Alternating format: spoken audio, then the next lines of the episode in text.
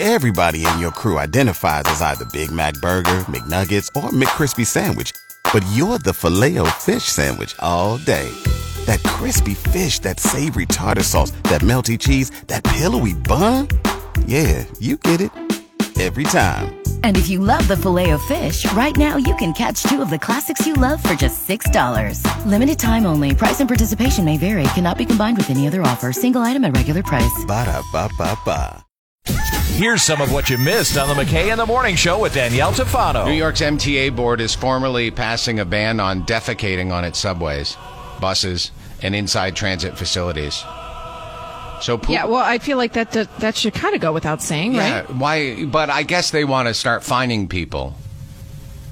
Pooping in a subway can get a rider a $100 fine for creating Mm-hmm. unsanitary conditions, but the act itself was not specifically spelled out in a list of bodily expulsions not allowed Mm-hmm. on MTA transit. I love the way they have to word certain things.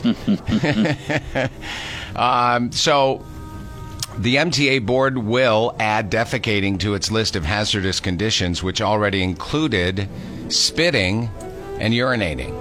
So those two things have already been banned, but they forgot the pooping.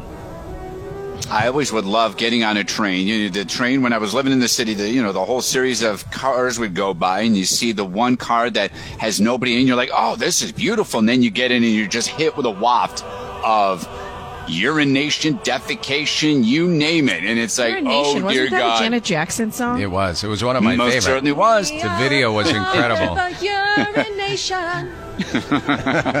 you, you just could not wait to get to the next stop and then just quickly shuffle off to the next car and be elbow to elbow with everyone else going, oh dear God, now I can breathe. I oh. can't go in a bathroom at work, let alone on a train, a bus, or a subway.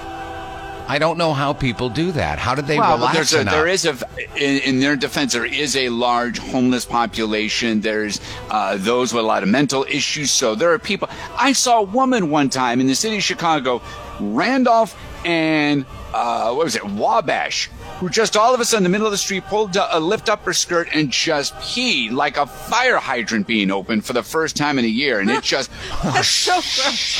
That's so nasty. yeah, well put, Jan. We'll send that one to and the archives. just, and all she did was go, ah, yeah, yeah.